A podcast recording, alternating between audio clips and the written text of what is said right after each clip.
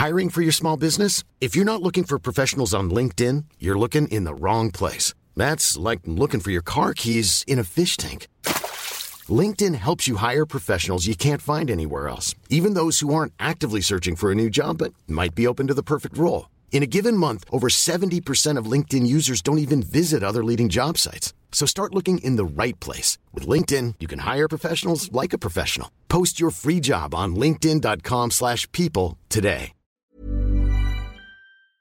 Formula for Success is brought to you in association with F1 Manager 2023. Your legacy begins here. Here we go! F1 Manager 2023 returns for a new season. Take your place on the pit wall and lead your officially licensed Formula One racing team to victory, driving every decision across new cars, circuits, and challenges. From Monaco to Monza, Silverstone to Spa, and Viva Las Vegas. Rewrite history with a new race replay putting you in the hot seat of the toughest situations. F1 Manager 2023 coming soon to PC, PlayStation, and Xbox.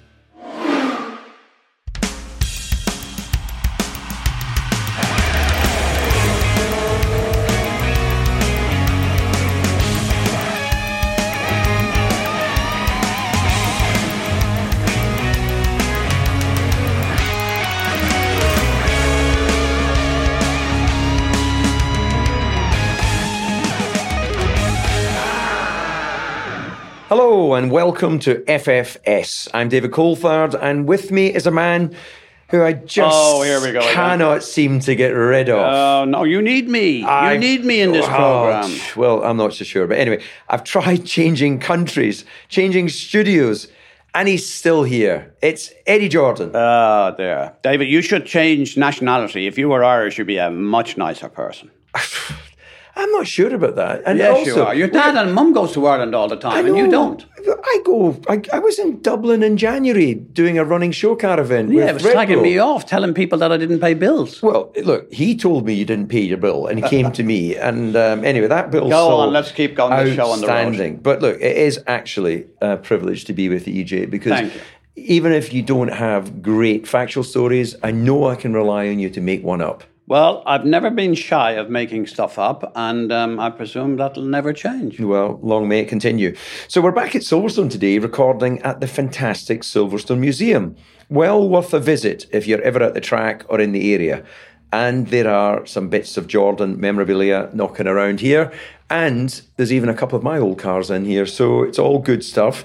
Um, I've actually got a wee museum up in Scotland. Yeah, tell us about it. Is this adoration? Do people adore you and sort of doorstop you when you get close to the place? I mean, come on, tell us what is it like having a museum absolutely specifically for you and you alone? Unlike yourself, where you sold everything you could, my, my father had a vision um, that to keep a hold of all my bits and pieces. So we've got my first helmet and suit, my first kart, um, all my karting trophies, my uh, last kart, my Formula Ford, Vauxhall Lotus, Formula 3, Formula 3000, uh, Williams 1995, McLaren 96 all my Red Bulls and a uh, Mercedes DTM car, which I drove at the end of my career. Not very quickly, it has to be said, but I had a lot of fun.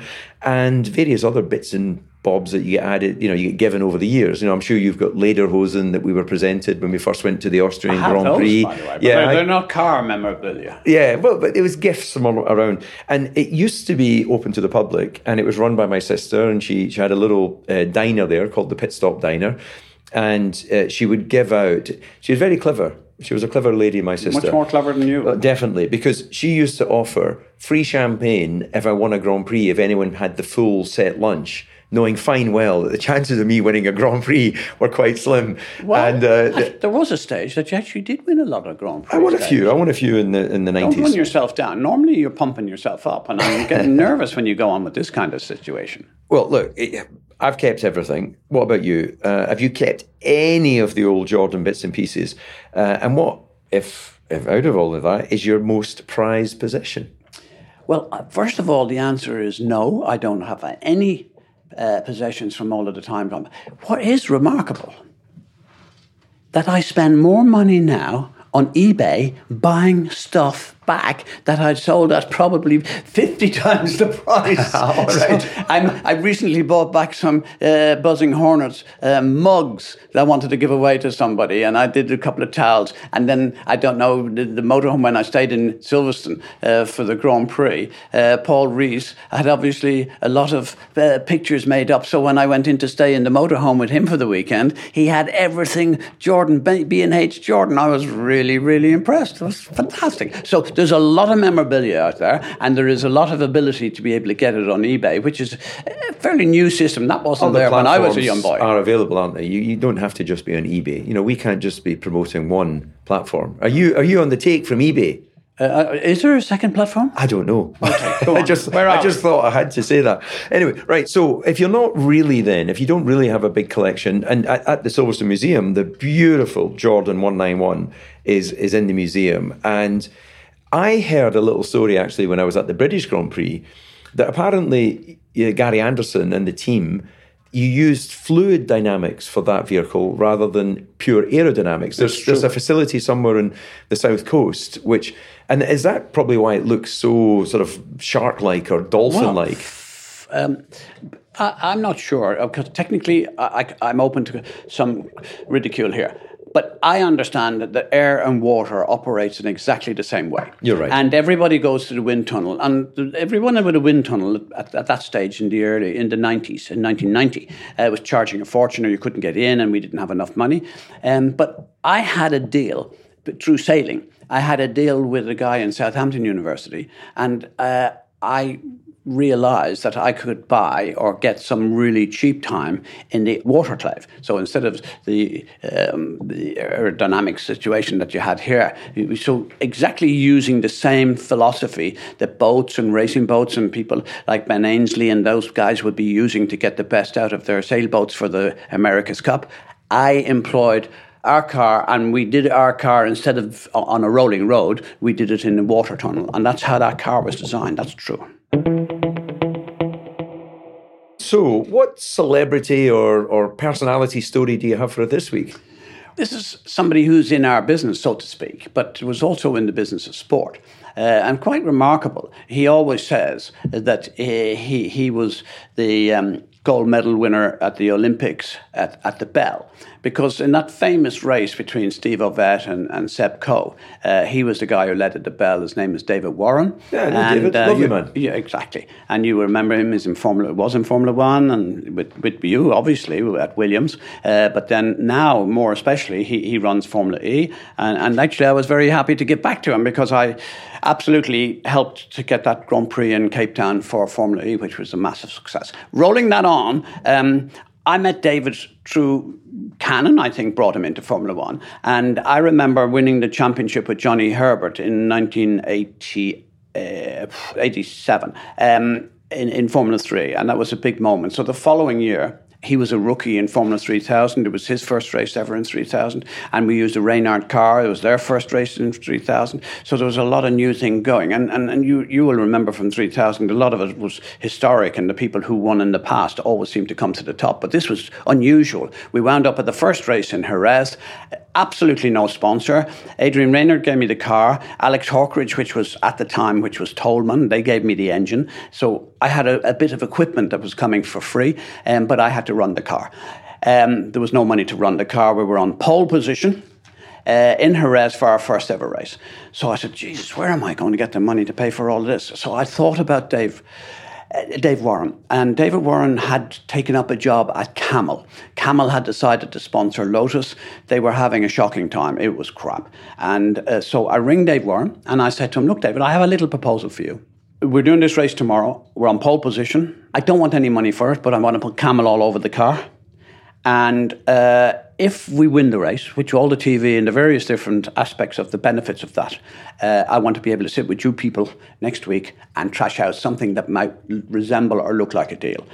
And David came back to me and he said, I haven't been able to speak to anyone, but I'll take it upon myself and I'll say yes. So we put Camel on the car. How brave was that? I know, that's We incredible. put Camel all over the car. Johnny Herbert went out, was an absolute genius. won the race easy.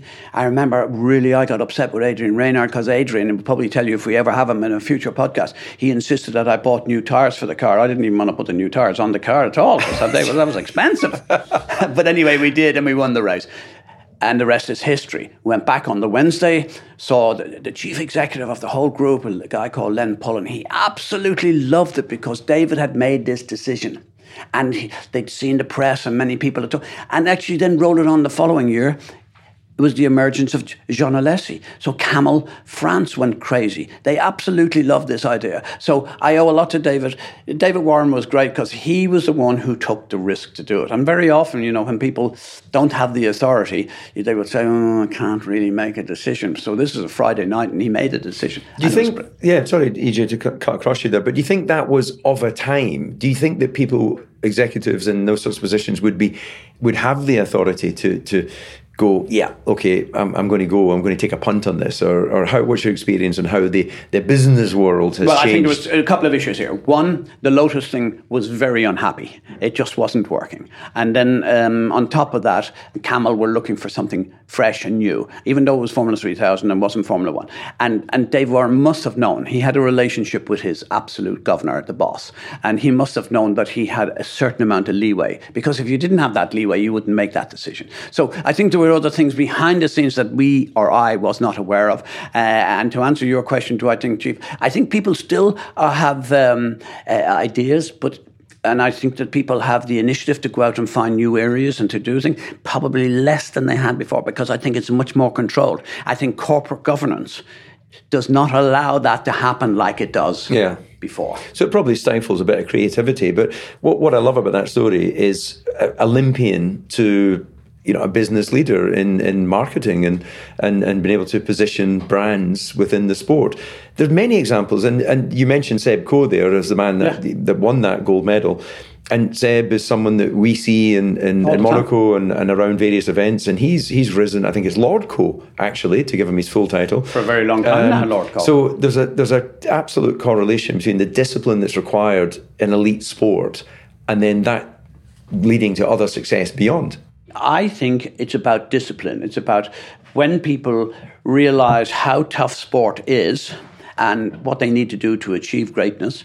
Um, very often that transfers into the next part of their life. So uh, well done to them. And, and, and David has been in motor racing probably a lot not longer than he has been in athletics. And I, I know him in a different capacity. Not I've just told you about Formula E, but he was the one who got me into sailing. Um, he brought me to Oyster, and I went around the world. I did a circumnavigated race because he was a racer. He raced dragons all over Ireland and all over Europe. So, uh, you know, he was a great sportsman in other areas too. And for him to make the final uh, of the uh, Moscow Olympics, this guy's a real champion and a real great friend. I'm delighted to have him on the show. Thank you very much for inviting me to say a few words on your podcast. It got me reminiscing, really. Unlike you, Eddie, I didn't come from a world of motorsport. I came from the world of athletics. But once my athletics career had ended, I joined Canon in their sports sponsorship department. And you know, they sponsored athletics, tennis, football. And then in 1986, they became a sponsor of the Williams Formula One team. Um, and this was my introduction to motorsport. And the Williams team was a very exciting place to be because they were just really beginning to sort of get up to speed. So, and uh, they had drivers like Keke Rosberg, Nigel Mansell, uh, Riccardo Patrese. So this was my introduction, and from Canon, I joined RJ Reynolds Tobacco Camel Cigarettes. And that is where I had the pleasure of first meeting, or well, at least hearing from you. The point of the story is I had sort of first hand experience of dealing with the Benetton team, with the Williams team, and with yourselves.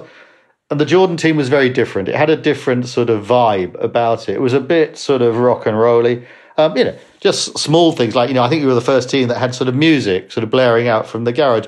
You you shook things up a bit, but I think it was in a good way. Um, Eddie, you know, my as I said, my career in motorsport has been exciting, but it's undoubtedly been enriched by knowing you and our ongoing friendship. And I I look forward to many many more adventures probably in the mountains um, above Zermatt. I'm sure we'll speak soon. Thanks very much. Right. I have to take a breath here because I, I, I know what's coming. I know what's coming because we've made it this far without mentioning it. It's the Belgian Grand Prix at Spa this week, which was a very happy hunting ground for Jordan. We know that. Everybody knows that. Uh, you got a second place with Fisichella in 1997. You got a third with Frentzen in 1999. But it was really, that was overshadowed by the fact that I won that race.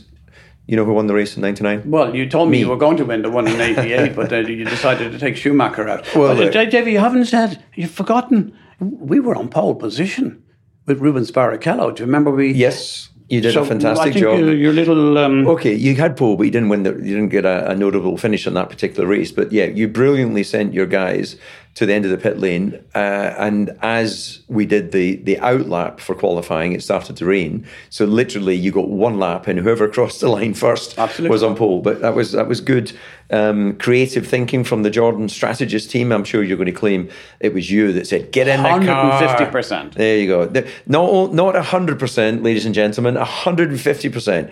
Well, look, Actually, are we going to talk about Spa for a second? we're, we're talking about Spa. Yes, because and I was I- going to mention 1988 when Jordan stood loud and proud on the top of the two steps of the podium. And I remember the camera cutting to you, and it was like you were leaping and jumping and giggling as you ran towards the podium. Sure. Anyway, uh, I was. Uh, but that was a very. Well, What was it about Spa and the Jordan team? You know, there's a funny thing about that particular race. Don't ask me why, but I always had a good premonition about Spa.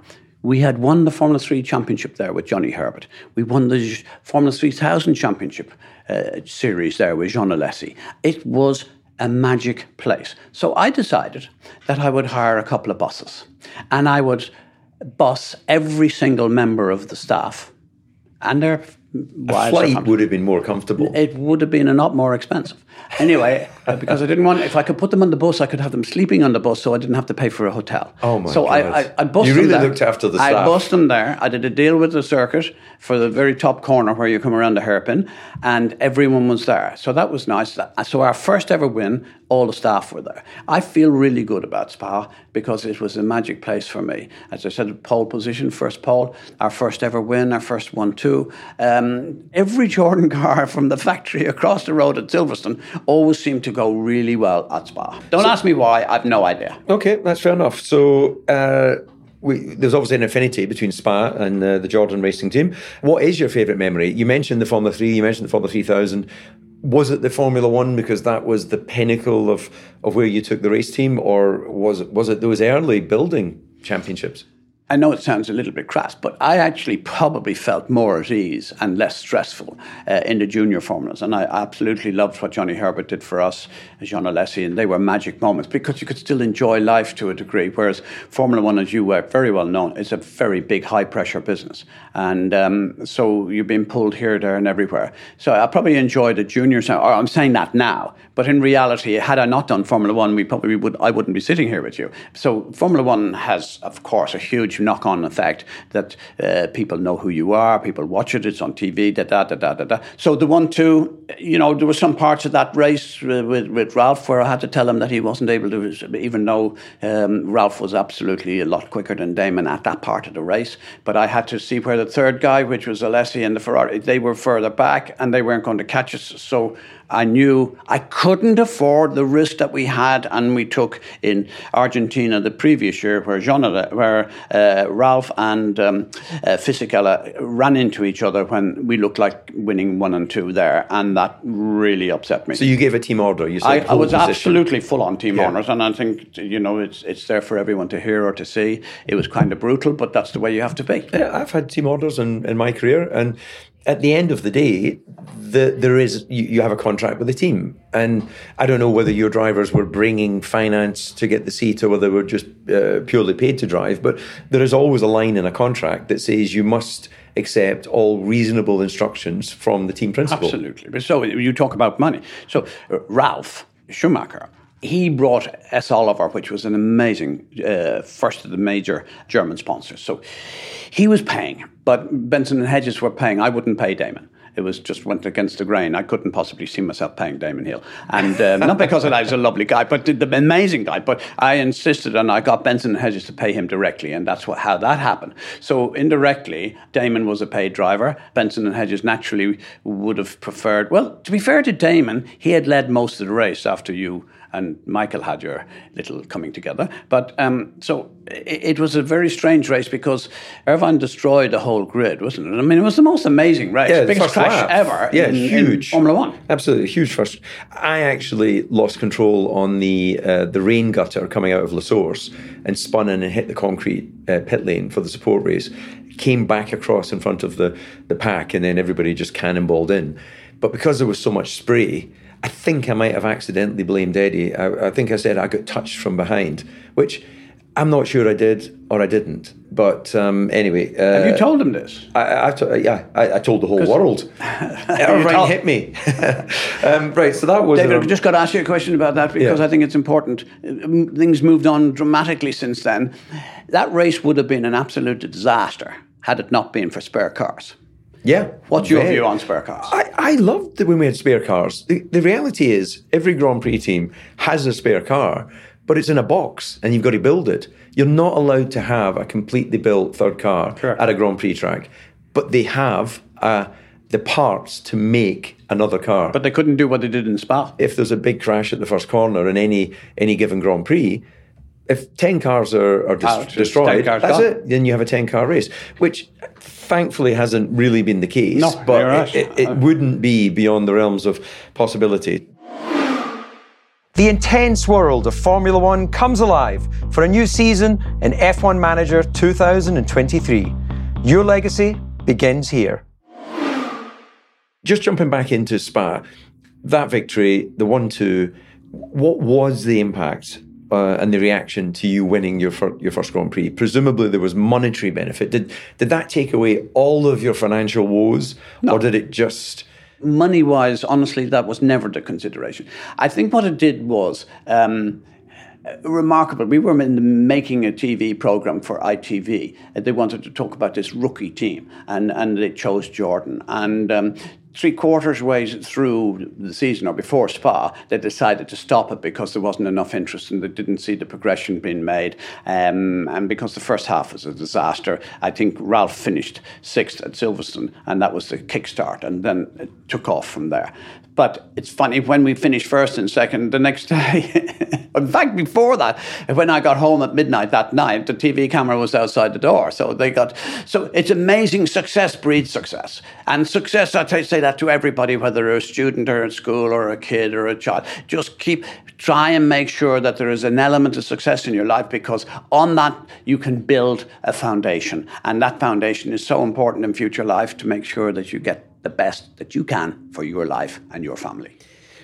Once again, EJ, you've uh, come out with some wise words that I, I don't have. But isn't a success? It breeds success, doesn't it? I mean, because you have it inside you, you know what it feels like, and.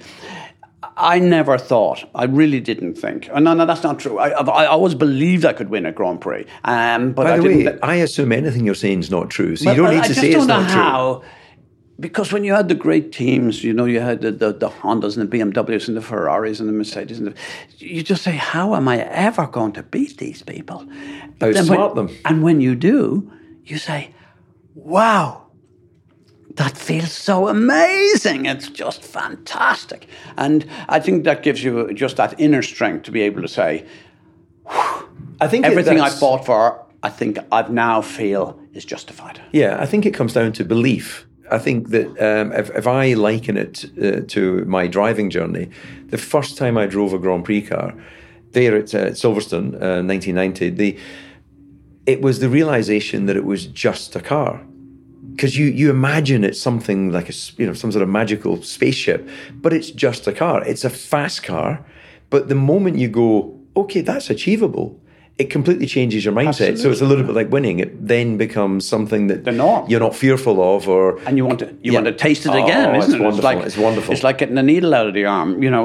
I have no idea what you're talking about. Well, I mean, you know, I, I neither do I. But people often say, you know, don't, Well, I don't- know that most of the time. Don't get too high on your own supply. but uh, let us not get too high on our own supply. But a, a little message to our listeners, and that is, always believe, but never believe less than hundred percent, because it's that little tiny margin that will cripple you. Hundred percent belief or nothing. EJ, at this point, I'm going to take a slight change of uh, Really? of tack. Yeah, because um, sadly, it's it's only been a few weeks since a young Dutch driver sadly lost his life, Delano van Toff. Um, he died uh, on a crash at Spa. I read about that. So I know it's it's always always really tough uh, within a tight knit community 18? like motorsport. 18? Absolutely, young man. Oh my God. Following his dream, and a very similar uh, incident to that of uh, Antoine Hubert, a Yeah. Formula Two driver who lost his life a few years ago. In the aftermath of that, Lance Stroll has made a point about the safety of that part of the track. So it's on the Kemmel Straight, it's after Eau Rouge, and it was some way beyond Eau Rouge. He'd gone onto the grass, spun in front of the field, and then in a wet condition into the spray, another car struck the side of his, his race car. Um, so Lance is basically calling for the track to be changed there. I'll, I, if you want me to go first and tell you where my Yeah. mind's at on this, and then I'd like to understand where your mind is. Um, wet conditions, you can lose control of the car At at any any point. Silverstone, you've got the kink onto the hangar straight. You could lose control there, and it has happened. And you could find yourself in front of uh, a group of cars. I actually uh, had a broken leg in the sport race in Spa in 1990, going down the hill to Pouhon corner. First lap, got touched, hit the wall, came back in front of the field, and then Kenny Brack, a Swedish driver, um, was the guy that I had contact with, and then somebody else ran into the side of my car, and it broke my leg. So it, it is sadly a reminder that motor racing is dangerous. Therefore, I I raced at Spa, you raced at Spa in the aftermath of 94, the tragic loss of uh, Roland Ratzenberger and Ayrton Senna, and we put a chicane at the bottom of Eau Rouge as a knee jerk reaction to basically slowing down any fast corners. And we all wanted to go back to the thrill of driving Eau Rouge. And, and, and it is incre- it's incredible to drive a, a race car at high speed through that corner. So I personally don't think we should be changing corners that comply with the FIA standards for runoff. What happens on the racetrack can always happen on the racetrack, irrespective of whether it's Spa, whether it's Silverstone, whether it's Monte Carlo. If you're in the middle of a racetrack stopped and another car doesn't manage to slow down, you, you're going to have a, a major incident. So I don't think we should be knee jerk changing circuits, even, uh, you know, even through another tragedy of a, a loss of life. I agree with you, 100%. I did not like, even as much as I loved Ayrton Senna and Roland, but what Max did at the following race, that was all knee jerk Uh. Max Mosley, who was the president of the FIA. He, Max time. Mosley was the president, and he came. I think it was Hockenheim the next race, and the race was a. It was never the same because there was too many things I think it was- implemented. yeah, sorry, Eddie. Took, the, the, the race after was Monaco, and Williams only entered one car. And then the first, let's say, proper race circuit after Monaco was Barcelona, and there was a number of number, a number of changes. changes. Yeah. And honestly, it wasn't the same. What happened at Imola that terrible, tragic weekend hasn't been uh, repeated, thankfully. Um, so yes, we can learn a lot. But you know, I'm concerned. You're talking about runoffs, and you're talking about. I've never seen at the moment cars being so reliable and so safe as they are currently in Formula One. So we've got to be really careful that we just, you know, um, fair play for Lance to to to bring this point up. At least he's caring about other people in a sport where he came up in a sport and he has survived a lot. But the fact is, please don't start messing around with circuits. I have an issue here on that while we talk about circuits.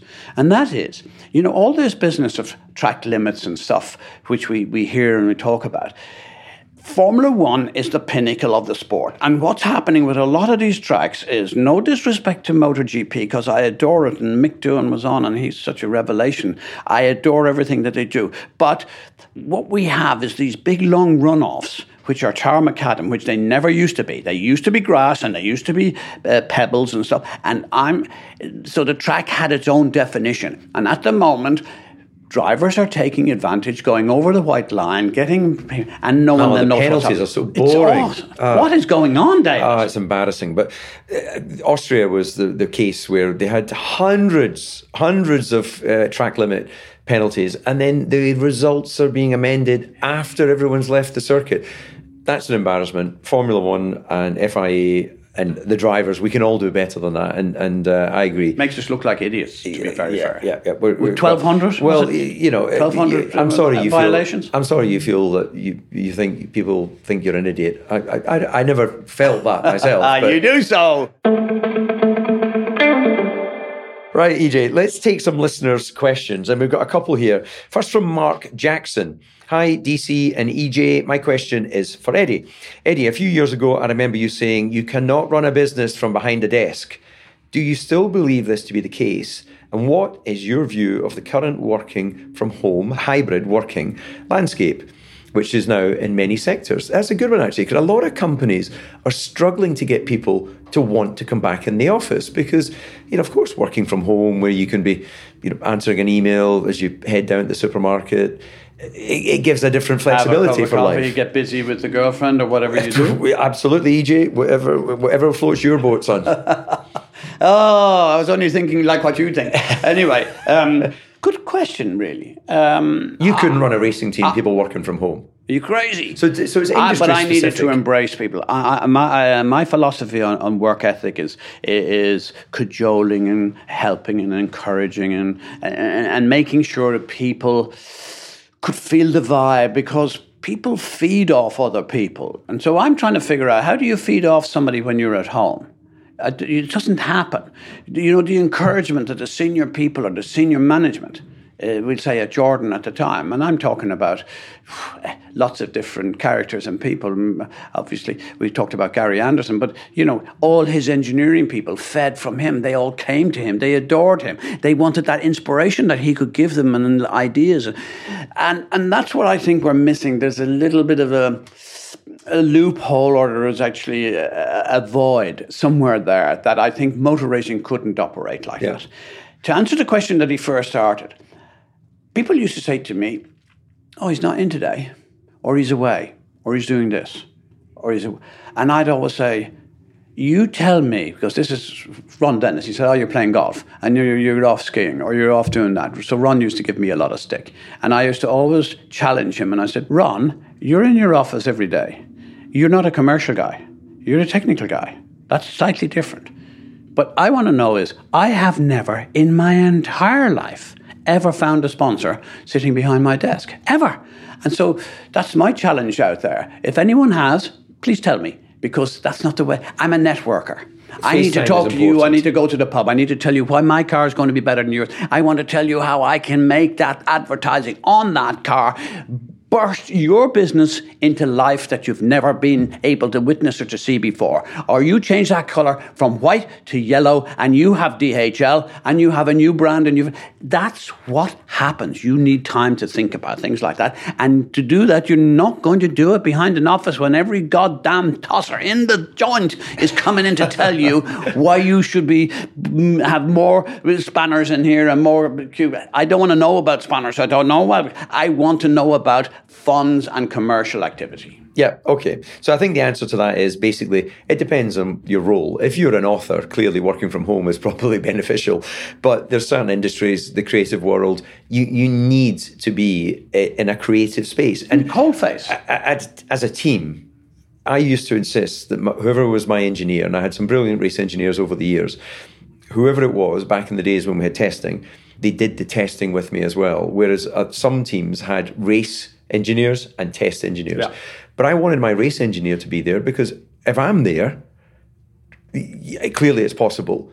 So therefore, if they're committed to being my race engineer, they should be at the test with me. And you build up a relationship, you build up a rapport, you build up a sixth sense. You, you know, some of the great partnerships. Look at Max and GP, his engineer he's the one guy that can kind of control Max when he gets a bit excited on the radio. You know, he just and that's not particularly easy. Uh, sometimes Max, Max but, is somebody who doesn't yeah, need control, and and he's able to do that because they built a relationship, and they built a relationship based on understanding each other and being in front of each other. So, yeah, I'm all for people being being in the office. Right, here's a nice one from Hatman and it's uh, DC and EJ. What is your fondest memory of each other? Oh, this is going to be awkward. No, my no, no. fondest that, memory of you hasn't been hasn't been formed yet. Funny, you've, te- you've stolen my story. That's what? exactly what I was going to say. Oh, come on! I'm not fond of you. I don't even like you. Well, I've never I, done like you because well, that's why I never had you in the car. Because I thought you, the feelings, you, I thought you were up yourself. I thought you were Jack the lad. You had all these wonderful, gorgeous girlfriends, and I'm saying, no, that's not I don't want him in the car. I considered, and always do, still consider you to be a nice, relatively soft person. Because I had a conversation with Damon Hill. And Damon Hill recently said to me, I said to him, tell me, tell me really what was DC like? And he said he was an amazingly fast. Because I was asking him about those questions. And he said he really was quick. And I said, Really? He said, when he was in front of me, I I honestly never thought that he uh, I could catch him. But five laps later, he'd dump it in the wall. and so the, the philosophy that, that Damon had, Damon was one of those, you know, he, he, regularly just got it going together and he won a world championship and he's turned out to be one of my really great friends.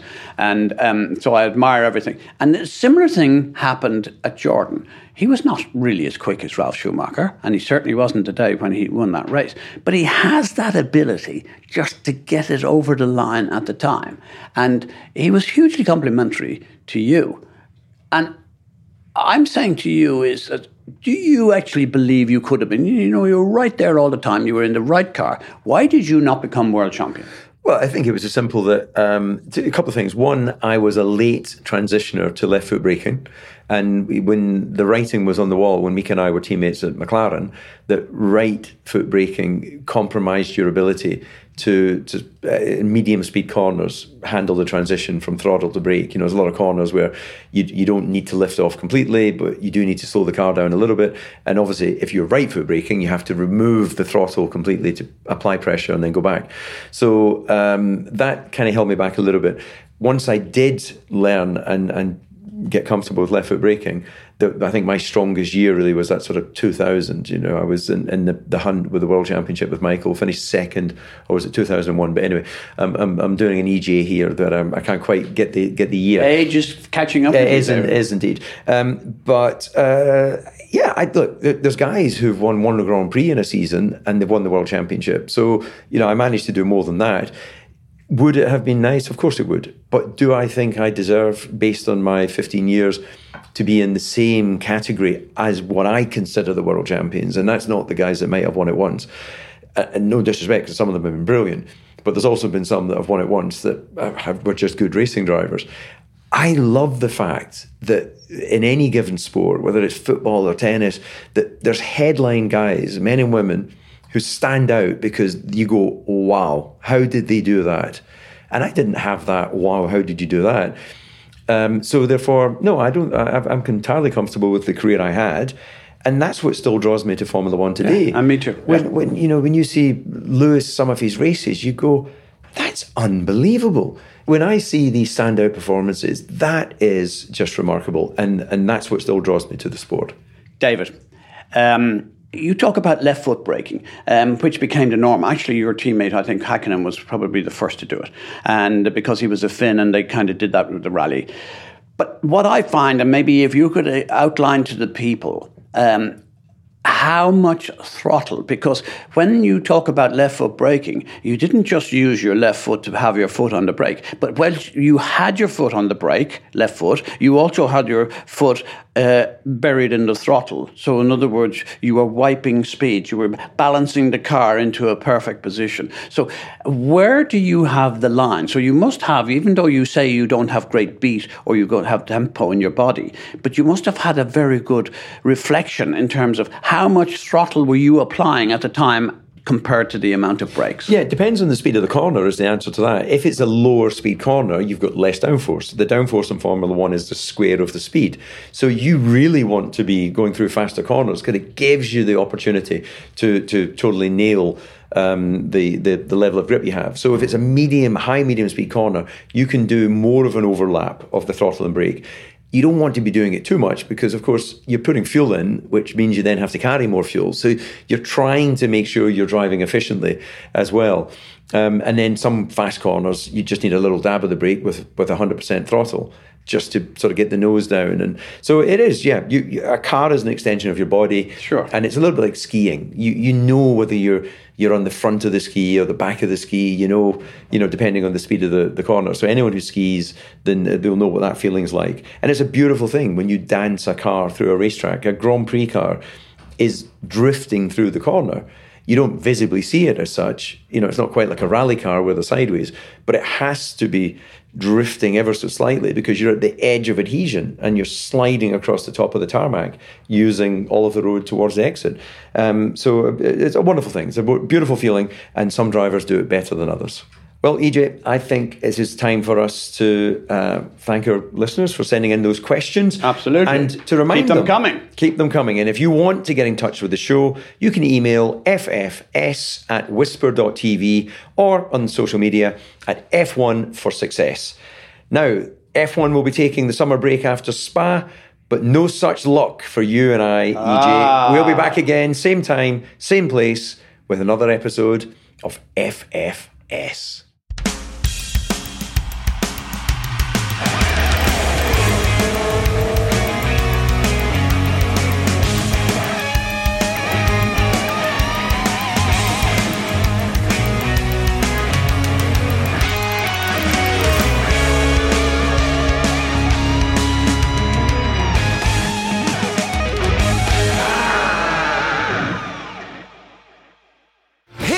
Here. F1 Manager 2023 returns for a new season. Take your place on the pit wall and lead your officially licensed Formula One racing team to victory, driving every decision across new cars, circuits, and challenges. From Monaco to Monza, Silverstone to Spa, and Viva Las Vegas. Rewrite history with a new race replay putting you in the hot seat of the toughest situations. F1 Manager 2023 coming soon to PC, PlayStation, and Xbox.